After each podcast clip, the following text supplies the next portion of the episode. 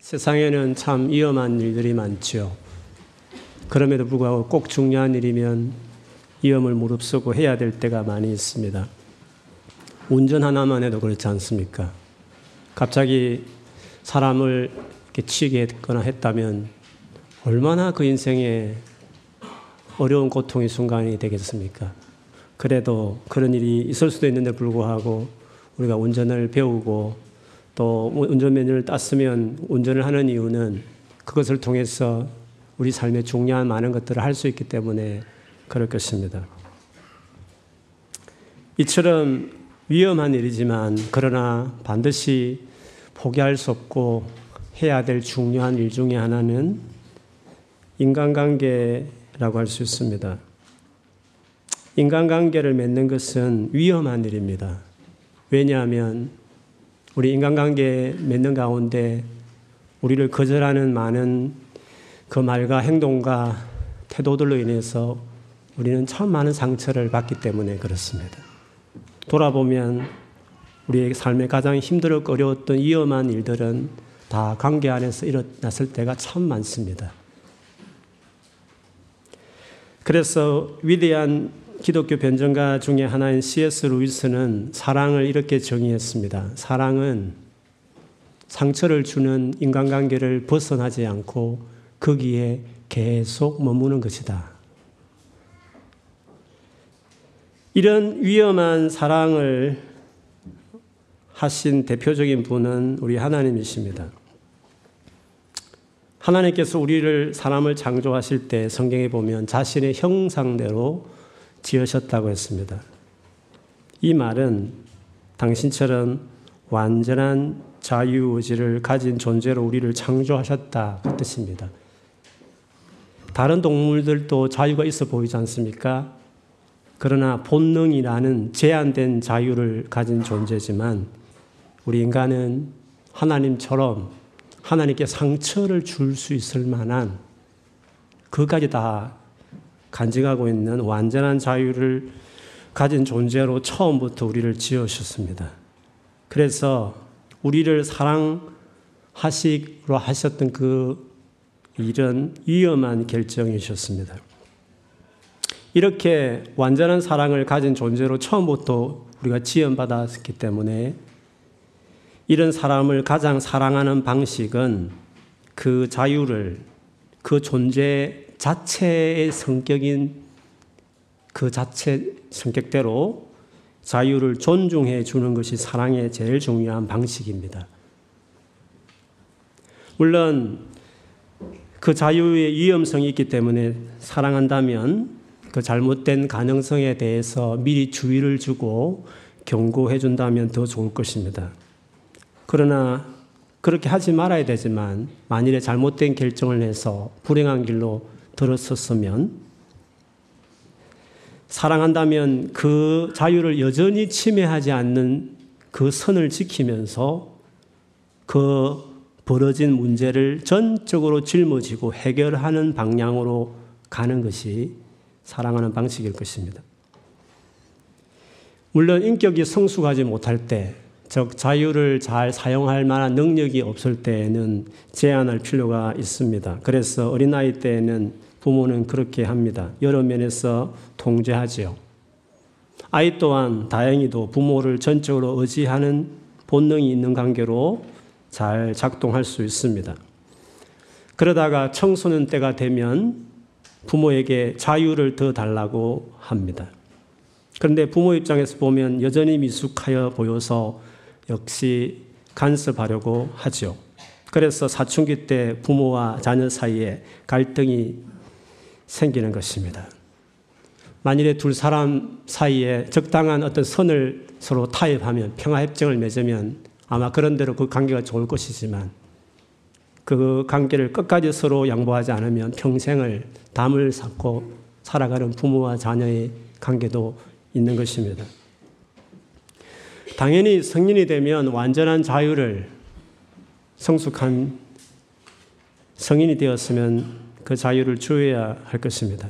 그렇다 해서 그 자유를 그 자유를 가지고 격리되어 살아가는 것이 아니라 완전한 자유를 가지고 이제는 스스로 선택해서 상대방을 존중하고 스스로 자원해서 상대방에게 순종하는 자녀가 부모에게 하듯이 그렇게 하는 길을 결정하는 것입니다. 하나님께서 우리를 이런 인격적인 존재로 당신처럼 그 형상으로 아담과 하와를 만들었는데요. 처음 아담과 하와를 만들었을 때는 지금보다 훨씬 더 나았습니다. 왜냐하면 타락하기 전이었으니까. 훨씬 더 성숙한 성인으로 출발했습니다. 성경에 보면 모든 생물체의 이름을 다 지어줄 만큼 능력을 가진 뛰어난 존재였다고 말합니다. 그래서 만물을 다 다스리라고 명령할 정도가 되었죠. 그렇기 때문에 하나님께서 그들에게 줄 수 있는 최고의 사랑의 표현은 완전한 자유를 그들에게 주는 것이었습니다. 그렇지만 여전히 피조물로서의 어떤 한계가 있기 때문에 그들을 향한 사랑의 표현으로서 그 자유의 위험성을 경고하기 위해서 선악을 알게 하는 나무를 만드실 이유가 있었고 또 완전한 자유를 보증한다. 진짜 내가 개입하지 않고 네가 선, 택할 수 있는 존재로 내가 너를 어, 그렇게 너에게 준다라는 것을 보여주기 위해서 사탄이 그들을 시험하는 것을 허용했습니다. 그러나 그 사탄의 시험이라는 것도 위협적이지 않았고 순전히 아담과 하와가 자유롭게 결정할 수 있는 상황이었습니다. 어떻게 보면 순종하기 훨씬 더 유리한 입장에 있었습니다. 왜냐하면 아담과 하와는 하나님의 사랑을 완전히 받고 있는 상태에 있었습니다. 그리고 아담과 하와 사이에도 전혀 인간적인 갈등, 아픔이 없는 완전히 하나를 이루고 있는 인간적인 사랑에서도 만족한 상태에 있었습니다. 그리고 살아가는 데 필요한 모든 것이 완벽하게 갖추어진 에덴에 살고 있었기 때문에 그렇습니다. 그러나 그들은 하나님을 떠나기로 결정합니다. 물론 하나님은 그것을 막지 않으셨습니다. 왜냐하면 그들을 사랑하셨기 때문에 그 자유를 제한하지 않으신 것입니다. 대신 그 주어진 자유로 인해서 파생된 문제를 해결하는 방식으로 그 사랑을 표현하셨습니다. 그것은 우리가 알듯이 그 아들 예수께서 우리와 같은 사람이 되셔서 우리의 죄를 해결하기 위해서 십자가에 피 흘려 돌아가게 하는 것이었습니다. 그 구원이 그 주어진 구원이 그들은 아무것도 할 필요가 없는 전적인 은혜가 되게 완전한 선물이 되게 하셨습니다. 그래서 아무리 무능해도 아무리 심각한 문제를 안고 있어도 누구나 주어진 그 자유의지로 원하기만 하면 다 구원을 받을 수 있게끔 만드셨습니다. 그러나 하나님은 그것을 받아들이고 안 받아들이는 그 선택은 역시 인간에게 완전한 자유로 결정하게 내버려 두셨습니다. 그것이 너무 완전한 자유이다 보니까 지옥에 가는 일이 발생하게 된 것입니다. 이처럼 하나님께서 우리를 사랑하셔서 우리의 자유를 완전히 보장하시기 때문에 우리의 잘못된 선택으로 세상에 이렇게 많은 고통스럽고 슬픈 일들이 생기고 있는 것입니다. 물론 하나님께서 가끔 그 고통의 순간에 개입하는 때가 있습니다. 그것을 우리는 기적이라고 부릅니다.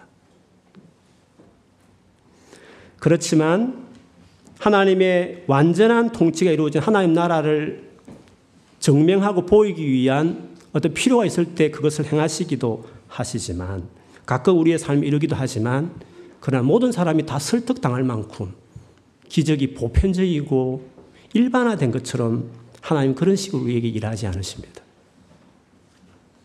하나님의 사랑이 한편으로는 우리에게 자유에 우리의 자유에 맡겨서 이 세상이 돌아가게 하시지만 또 한편으로는 우리의 그 자유를 훼손하지 않는 상황에서 자신이 친히 희생하여 그 문제를 해결하시고 또 그 구원을 받아들임에 있어서도 강요하지 않고 다 강요해서 천국을 다 보내지 않고 그거는 우리 인격을 모독하는 행위라고 생각하셔서 처음부터 고집스럽게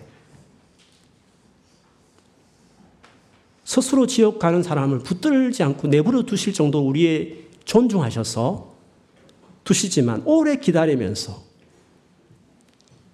우리를 계속 설득해 가는 은혜를 주시면서 그래서 우리의 믿음이 은혜였다고 말할 만큼 그분이 계속적으로 우리의 긴 인생에 오래 참으시면서 우리를 여러 가지 사건 사고 속에서 때로는 개인적인 뭔가 경험을 통해서까지도 당신을 믿도록 그러나 그 강요 같은 느낌이 들지 않는 체험 정도로 선을 지켜내시면서 우리를 믿도록.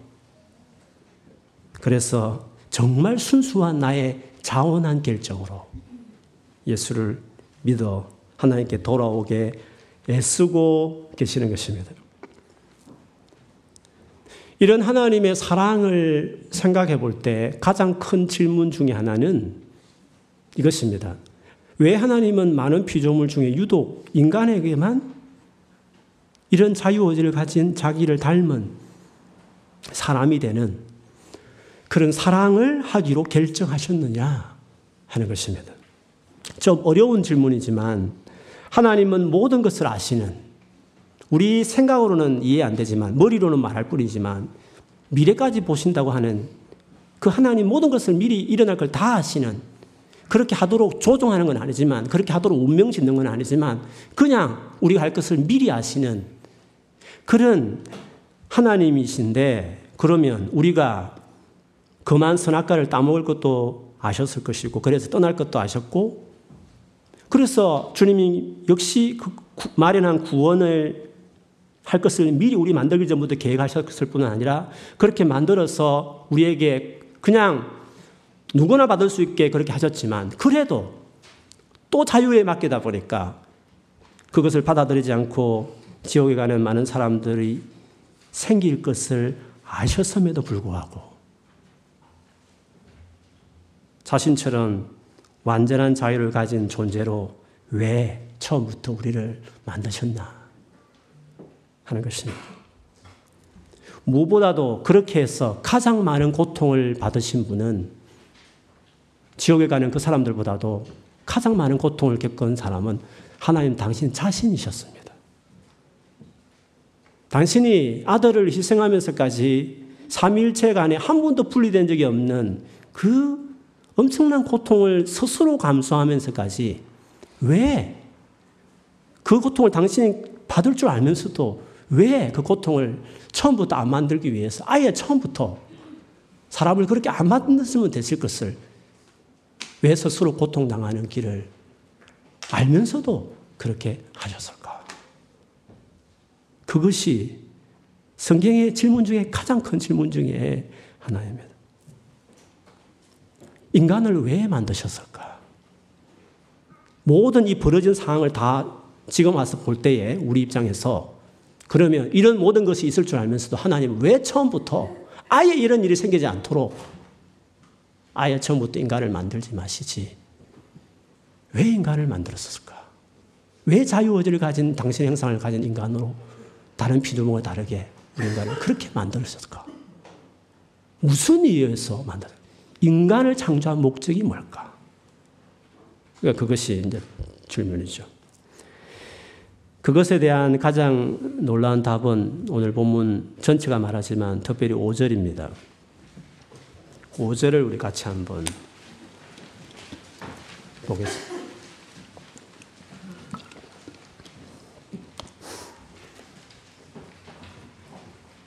5절 같이 읽어보겠습니다. 시작.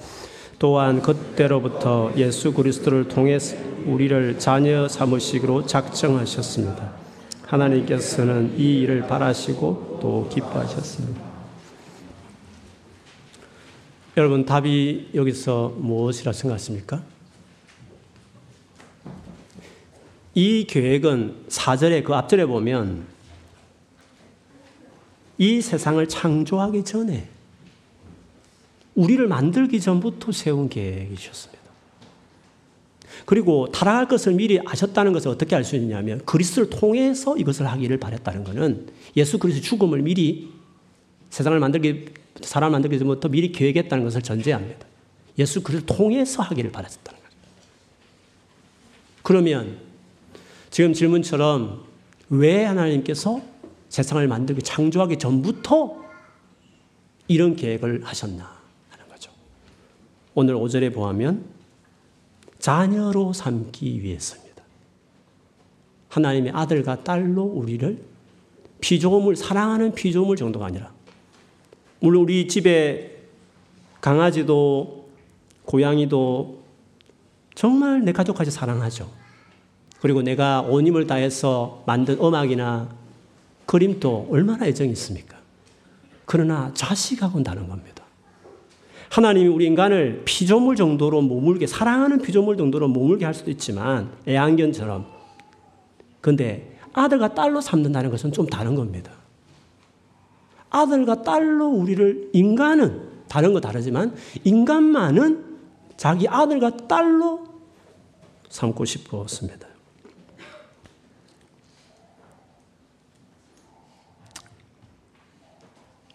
AI 로봇 같은 인간이 앞으로 나올지 모르겠지만 진짜 감정 뭐 진짜 인간 똑같은 똑같은 AI 인간이 만일 만들어진다 생각해 봅시다. 그러나 전혀 죄를 지을 가능성이 없는 아예 그 자체가 그 안에 프로그램화 되어 있지 않는 AI 인간을 한번 생각해 보십시다.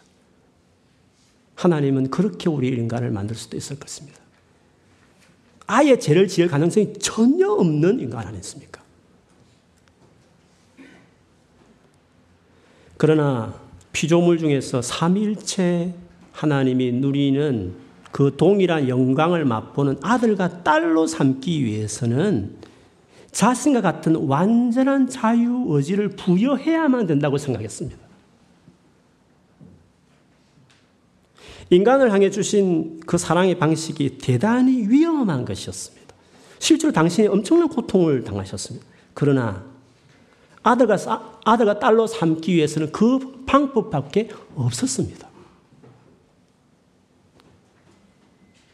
그래서 이 하나님의 이 구원의 창조와 구원 전체를 생각해 볼 때 바울은 이 사실을 알고 너무 감격했습니다. 그래서 우리 성경은 오늘 지원 성경 그렇게 되어 있지 않지만 일반적으로 보면 찬송하리로다. 하나님을 찬상으로 살 수밖에 없음을 그 놀라운 사랑에 대해서 그렇게 이야기합니다. 왜? 아버지께서 하늘에 있는 모든 영적인 복을 그리스도를 통해서 우리에게 내려주셨기 때문에 하나님이 가지고 있는 그것들을 우리가 다 누리는 왜? 아들과 딸이니까. 하늘에 속한 모든 복을 영적인 복을 다 누릴 수 있게끔 하는 존재가 됐다는 거죠. 그것은 사절에 말한 대로 세상이 창조되기 전부터 그리스도의 사랑 안에서 계획되었는데 그 계획은 한마디로 5절에서 역시 그리스도를 통하여 우리를 자녀 삼아 주시는 일이었습니다. 일반 우리 많이 쓰는 성경에는 이거를 예정하셨다는 말로 쓰여 있습니다. 그러나 이것은 이 본문은 적어도 이 말은 흔히 생각하듯이 흔히 많은 사람들이 사용하듯이 누구는 구원받고 구원받기로 미리 정해졌고 누구는 구원받기로 안 정해졌다라는 말로 이것을 써면 안 됩니다. 여기서 개인적으로 누구를 구원하고 안 받고의 의미로 말한 게 아닙니다. 이거는 인간 창조의 목적에 대한 이야기하는 것입니다. 미리 예정했습니다. 어떻게?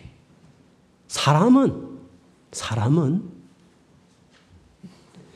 완전한 자유를 의지를 가진 현행 형상들 지은 사람은 그것들로 인해서 많은 잘못이 발생했지만 결국에는 예수 그리스도를 통해서 그리고 그 자유 의지를 통해서 그것을 정말 그 구원을 받아들인 자들을 하나님의 아들과 딸로 만들겠다라고 미리 정했다는 것입니다. 그게 창세전의 계획이라는 것입니다. 개인의 구원의 예정을 말하는 게 아니라 인간 전체에 대한 인간을 만들 때, 창조할 때 하기 전에 그렇게 미리 예정했다는 것입니다. 그렇게 계획했다. 그렇게 결정했다. 그런 말로 쓰이고 있습니다. 하나님은 우리 인간을 그의 자녀 삼고자 하는 이 열망이 그것으로 인해서 자유의지를 주므로 겪을 고통보다 더 컸기 때문에 자녀 삼는 기쁨이 너무너무 컸기 때문에 그 모든 고통을 감수하면서까지 그 일을 시작하신 겁니다. 그래서 4절에 보면 그 하나님의 마음을 사랑 이렇게 표현했고 5절에서는 하나님께서는 이 일을 바라시고 또 기뻐하셨습니다. 라는 말로 표현하고 있습니다. 지옥 가는 분들은 그럼 어떻게 해야 되나요? 너무 안타깝지 않나요? 그렇죠. 하나님이 훨씬 여러분보다 안타까워하십니다.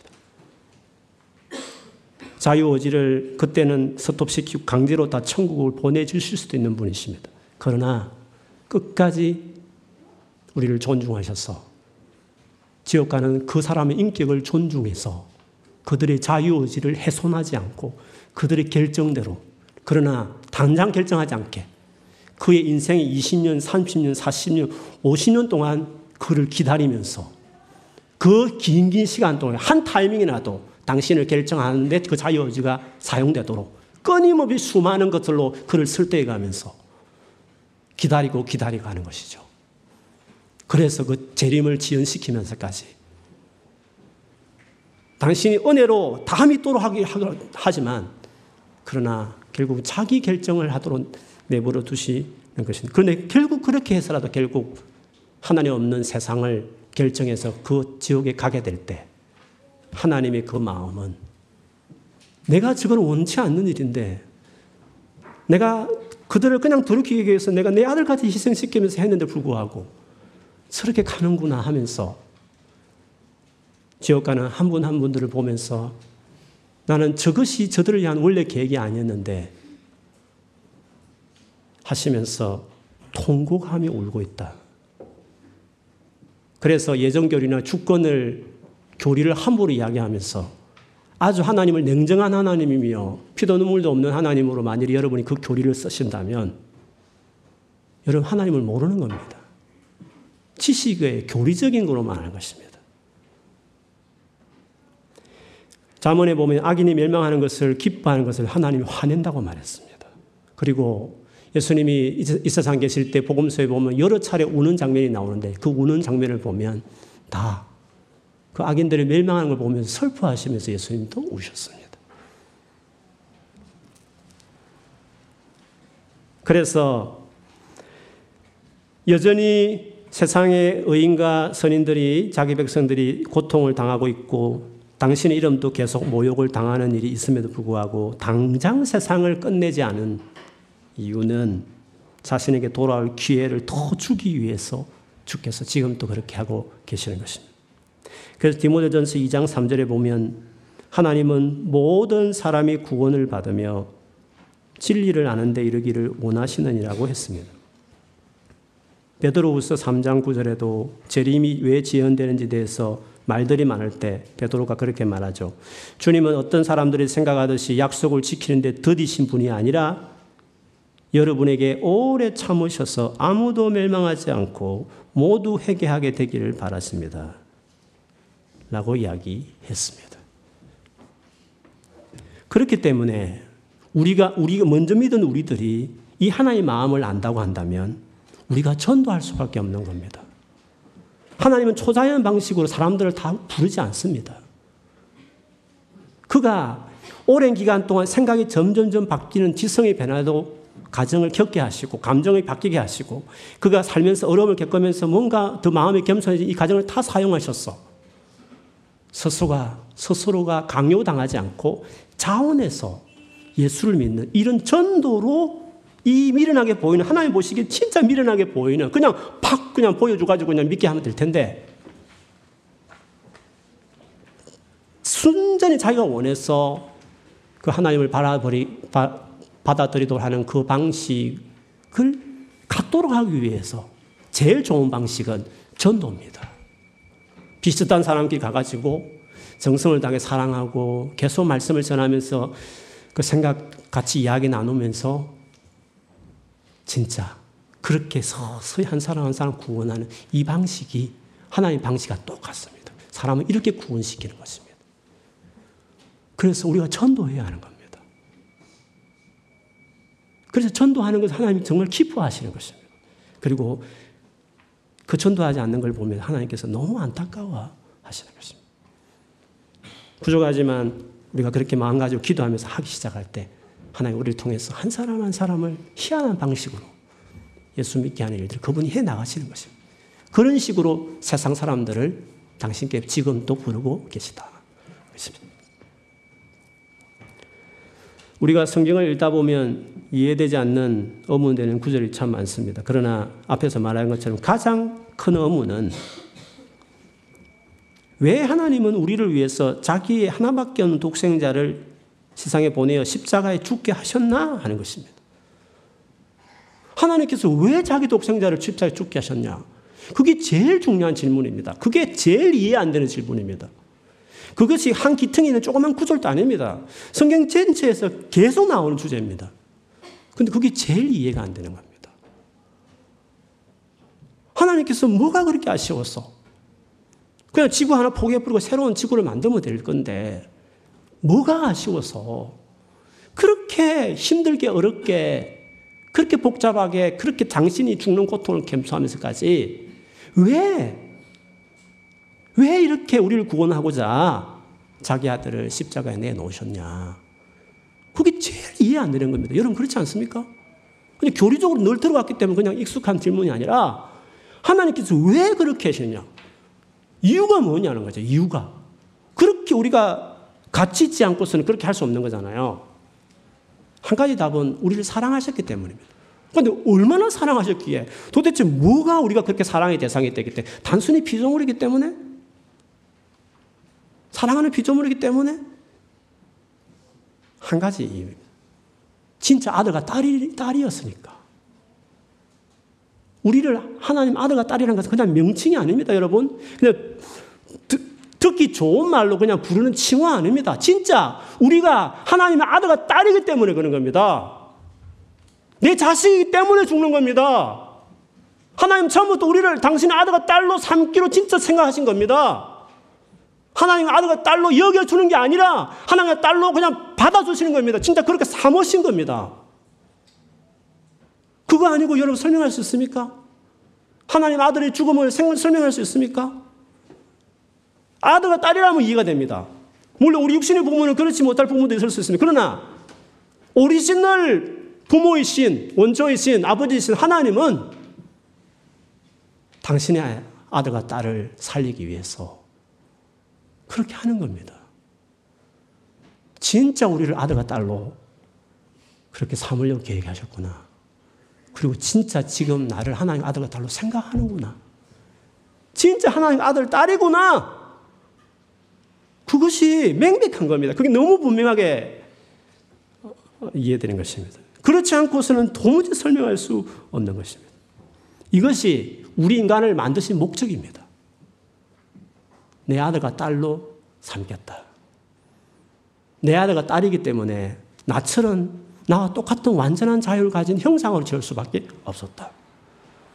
그러나 그것이 많은 위험성이 있기 때문에 그렇게 해서 가는 것은 너무 가슴 아픈 일이지만 그러나 그 가슴 아픈 것보다도 그렇게 해서 믿는 수많은 내 아들과 딸이 생기는 것을 생각하는 기쁨이 더 커서 당신이 그 고통을 감수해 가면서 이 계획을 진행해 온 것입니다. 그리고 여러분이 예수를 믿는 그 순간에 하나님이 어인 아흔 아홉 명보다도 죄인 하나가 돌아올 때 기뻐하듯이 그 순간 바로 그거야! 바로 그거야! 바로 그것을 위해서 내가 이 모든 것을 한 것이었어. 여러분 예수를 믿는 그 순간에 그 장면이 있을 때 하나님이 하늘에서 기쁘게 놓으시는 것입니다. 그것으로 충분해. 거기에 더 보탤 필요도 없어. 네가 거기서 뭐 더 죄를 안 짓거나 죄를 짓거나 거기서 네가 뭐 세상에서 대단한 사람이 되거나 안 되거나 아무 상관없어. 그 자체로 종료해. 내 아들과 딸이 됐다는 그 자체만으로 이미 충분해. 너는 그 자체로 이미 너의 너무 소중한 존재가 된 거야. 내가 그것을 위해서 이 모든 걸 다했어. 이 모든 우주를 다 만드신 모든 목적도 바로 그것을 위해서, 너를 위해서, 바로 그 순간을 만들기 위해서, 내 아들과 딸이 되는 이 일을 만들기, 이 해퍼닝을 만들기 위해서 내가 이 모든 것을 지금까지 해온 것이야. 라고 주님이 말씀하시는 것입니다.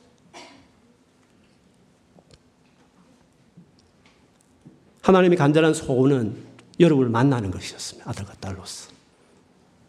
아버지와 아들로, 아버지와 딸로 만나는 그것을 하나님이 가장 바라셨다. 요한복음 1장 10절에서 12절에 이렇게 되어 있습니다. 예수님이 세상에 계셨고 세상은 그분을 통해서 만들어졌는데도 세상이 그분을 알지 못했으며 자기 땅에 오셨으나 자기 백성들까지도 그분을 영접하지 않았다. 그러나 그분은 자기를 영접하는 그리고 믿는 사람들에게는 하나님의 자녀가 되는 특권을 주셨다.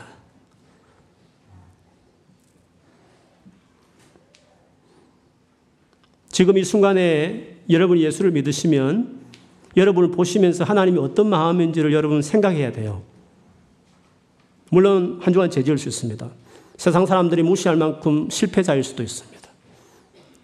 여러 가지 문제 많고 남들이 나를 싫어할 만큼 여러 가지 문제를 가지고 이유를 가진 존재로 내가 지금 망가진 채로 살 수 있습니다. 그러나 예수를 진짜 이 순간 믿고 의지하시고 자녀가 되시면 이미 그, 그 자체만으로 성공한 인생이요. 값진 사람이 되는 겁니다. 그래서 주님이 이 땅에 오셨을 때 그 수많은 사람들 다 친구를 맞이한 이유가 바로 거기 있는 겁니다. 당신 아들과 딸로 삼는 게 제일 중요했으니까. 그것 때문에 지금까지 이렇게 해오셨기 때문에 그렇습니다. 얼마나 우리를 사랑하시는가 하는 것은 예수님이 십자가에 돌아가시기 전날 밤에 아버지에게 개인적으로 기도했던 기도문인 요한복음 17장에 뒤에 가보면 이런 구절이 있습니다. 아버지가 나를 사랑하신 것처럼 아버지께서 그들도 사랑하신 것을 세상이 알게 하소서. 여러분, 하나님 우리를 얼마나 사랑하느냐 하면 성부가 성장인 예수를 사랑하신가 똑같이 사랑한다고 말했습니다. 왜? 예수도 아들이고 우리도 아들이니까. 예수님도 하나님의 자녀고 우리도 하나님의 딸이니까 똑같다는 것입니다. 똑같이 사랑한다 이 말입니다. 아버지가 예수를 사랑하는 것과 똑같이 똑같이 우리를 사랑하는 것. 그래서 진짜 아들처럼 취급하는 게 아니라 그냥 아들인 겁니다. 그냥 딸인 겁니다, 진짜. 진짜 그렇게 우리를 사랑하십니다. 지금 그런 사랑을 받고 있는 것입니다. 현재 이런저런 어려움들이 많이 있을 것입니다. 여러분, 그러나 어떤 고통은요, 평생 안고 가야 된다고 생각되는 고통도 있습니다. 제가 많은 성도들을 만나지만 저 개인적으로 목사라고 믿고 대야 하는 자기 삶을 나누는 사람들을 만나볼 때마다 참 기가 막힌 어려움들이 있습니다. 저 고통을 평생 짐을 지고 가야, 가야 되나 아픈 만큼 그런 사람도 있습니다. 이미 갔지만 한국에 어머니 혼자 계시는데 그 어머님이 심한 정신적인 어려움을 겪어서 어떤 상황 속에서 겪어서 집에만 있습니다. 아무도 집에 오는 걸 허용하지 않고 심지어 하나밖에 없는 아들인데 자기까지 안 보려고 한다고 합니다. 한국 가면 문도 안 열어주고 자기는 세상에서 성공한 사람이고 남들 보기에 성공했다고 하는 사람이 되었지만 그러나 자기 한국 가야 한다는 유일하게 엄마를 보게 가는데 엄마가 자기를 안 만나주는 것입니다. 그래서 한국도 갈 수 없다고 말하면서 그가 참 가슴 아파하면서 이런 가정에 내가 과연 결혼할 수 있을까요, 목사님? 그 어두운 늘 그런 고민이 있는 친구인지 몰랐습니다. 여러분, 우리 어렵다고 말하지만 우리 삶 가운데 얼마나 많은 어려움을 갖고 있는 사람도 있는지 모릅니다. 평생을 안고 가야 될 고통을 짊고 있는 사람도 있습니다. 진짜 한참 울다가 화장실 들어가서 수돗물로 얼굴 씻은 다음에 다시 단정하고 나오는 그런 사람들처럼 순간순간 눈물을 훔치면서 또 입을 악물고 꿀꺽 침을 삼키고 다시 맨정신으로 세상을 사는 사람들, 그거를 평생에 해야 되는 사람들, 예수 믿는 사람도 그런 사람이 있는 것입니다. 끝나지 않는 고통스러움을 보여주는 평생에 내가 짊어지는 짐처럼 보여주는 인생이 우리 삶에 많이 있습니다. 어떻게 그것을 감당해낼 수 있습니까? 내가 그 주님을 만났을 때 이 모든 구원에 대한 프로세스를 끝나고 주님이 이 땅에 오셔서 진짜 그 아버지를 얼굴과 얼굴을 맞대듯이 진짜 보는 그날 그 종말의 때에 그때에 하나님께서 지금까지 계획하셨던 아들과 딸을 위해서 준비한 그 영광을 우리에게 다 안겨주는 그 순간에 우리는 놀랄 것입니다. 하나님 아들과 딸이 이런 놀라운 사람이었는 그때 알게 될 것입니다. 그거를 우리가 맛보지는 못했지만 그걸 소망하고 하나님 은혜 주셔서 그걸 믿는 믿음이 생긴 사람이면 우리는 그 소망을 바라보면서 현재의 고난을 감당해내는 것입니다. 그리고 감당해 내 가는 것입니다. 그것이 우리의 소망이라고 말하는 것입니다. 그래서 세상에 잘 풀리는 것을 말하는 것은 그 정도를 말하는 것이 아닙니다. 지금 서른 살이면 딱 두 배만 더 살면 여러분 그 삶에 들어가는 것입니다. 얼마 남지 않은 삶인 것입니다. 그래서 현실을 도피하는 말 아닙니다. 가장 현실적인 사람이 되는 것입니다. 다가올 엄연한 현실 때문에 지금 현실을 받아내는 것입니다. 우리는 그런 사람인 것입니다. 그게 하나님과 아들과 딸들이 가지고 있는 이 세상을 살아내는 사람들, 고난 가운데 보여준 태도인 것입니다. 로마서 8장 15절, 19절에서 이 말을 할므로 제가 오늘 말씀 마감하겠습니다. 여러분은 다시 두려워해야 될 종의 영을 받은 것이 아니라 하나님의 아들이 되게 하는 성령을 받았습니다. 그래서 우리는 성령을 통해 하나님을 나의 아버지라고 부릅니다. 바로 그 성령님이 우리 영과 함께 우리가 하나님의 자녀라는 것 사실을 증거하십니다. 우리가 하나님의 자녀라면 하나님의 상속자로서 그리스도와 똑같은 공동 상속자가 되는 것입니다. 그러므로 우리가 그리스도와 함께 영광을 받으려면 그분과 함께 고난도 받아야 하는 것입니다. 지금 우리가 받는 고난은 앞으로 우리에게 나타날 영광과 전혀 비교가 되지 않습니다. 심지어 모든 피조물들도 이렇게 하나님 아들들이 완전히 나타나는 그때를 애타게 기다리고 있습니다. 라고 말하고 있습니다. 이게 복음인 것입니다. 이것이 예수 믿는 사람에게 주어지는 소망이요. 예수 믿는 사람이 붙들고 살아가는 삶의 원칙인 것입니다. 그냥 예수 믿고 세상에 잘 풀린다. 뭐 문제 해결 잘 된다. 소원 해결된다. 어느 문제 그냥 도와주신다. 그런 정도를 말하는 게 아닙니다.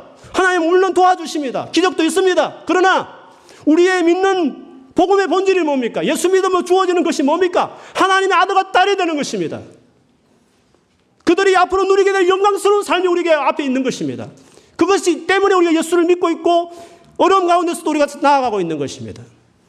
그래서 항상 기뻐하고 모든 일에 감사하는 사람이 되는 것입니다. 하나님 아들과 딸이 무엇인지를 알기 때문에 그 위치가 얼마나 놀라운 위치인 것을 알기 때문에 그것을 되기 위해서 하나님 얼마나 희생을 치렀는지를 알기 때문에 그 한 가지만 생각해도 예수 믿는 한 가지만 생각해도 항상 기뻐하고 모든 상황에서도 감사해낼 수 있는 그리스도 예수 안에 있다면 하나님이 뜻이다 할 만한 그런 삶을 우리에게 그렇게 말씀하시는 것입니다.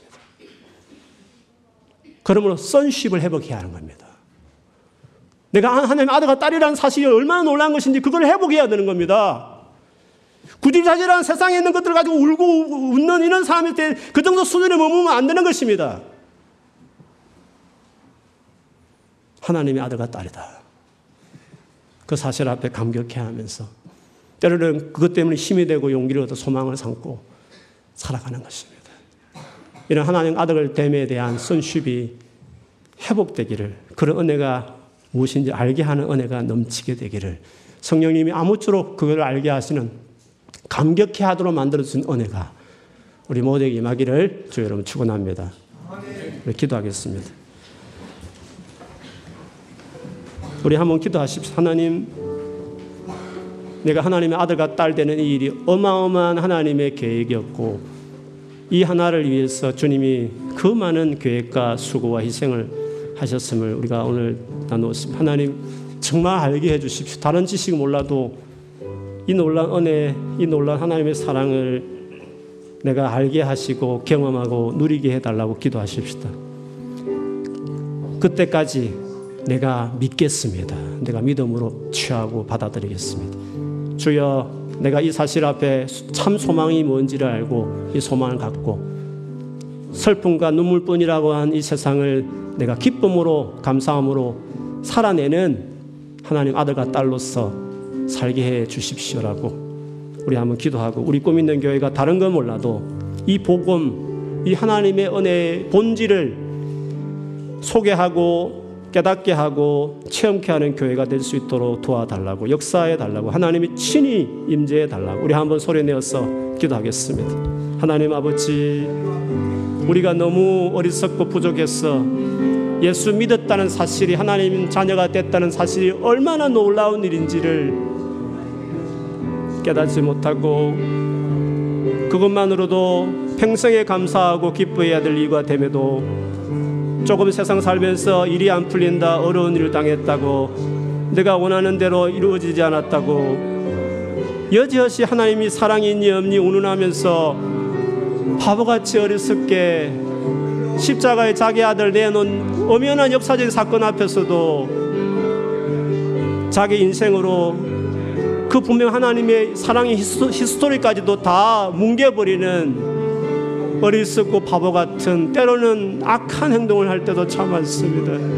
하나님이 우리를 도우사 성령이 우리를 도우셔서 진짜 하나님의 사랑이 은혜가 얼마나 큰지 알게 하시고 이 자체만으로 지금 요 모습만으로도 내가 얼마나 소중하고 가치 있고 내 인생이 얼마나 아름다운 것인지를 고백하며 찬송하리로다 찬송하리로다 고백하는 저희 모두가 되게 인도해 주시옵소서.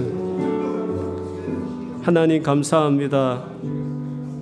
우리를 아들과 딸로 삼아 주시고 이 일을 위해서 이 모든 것들을 하셨고 지금 또 당신 아들과 딸을 만들기 위해서 삼기 위해서 모질게 지금도 인내하시면서 세상을 이끌어 가신 하나님이여 먼저 하나님 아들과 딸 된 저희들이 이 하나님의 마음 품고 세상에 나가서 많은 사람을 섬기고 이런 사랑으로 사람을 사랑해내면서 이 하나님께 나아가도록 이 하나님 아들 된 영광에 동참하는 이 일에 우리의 남은 생애를 다 드리며 살게 해 주시옵소서.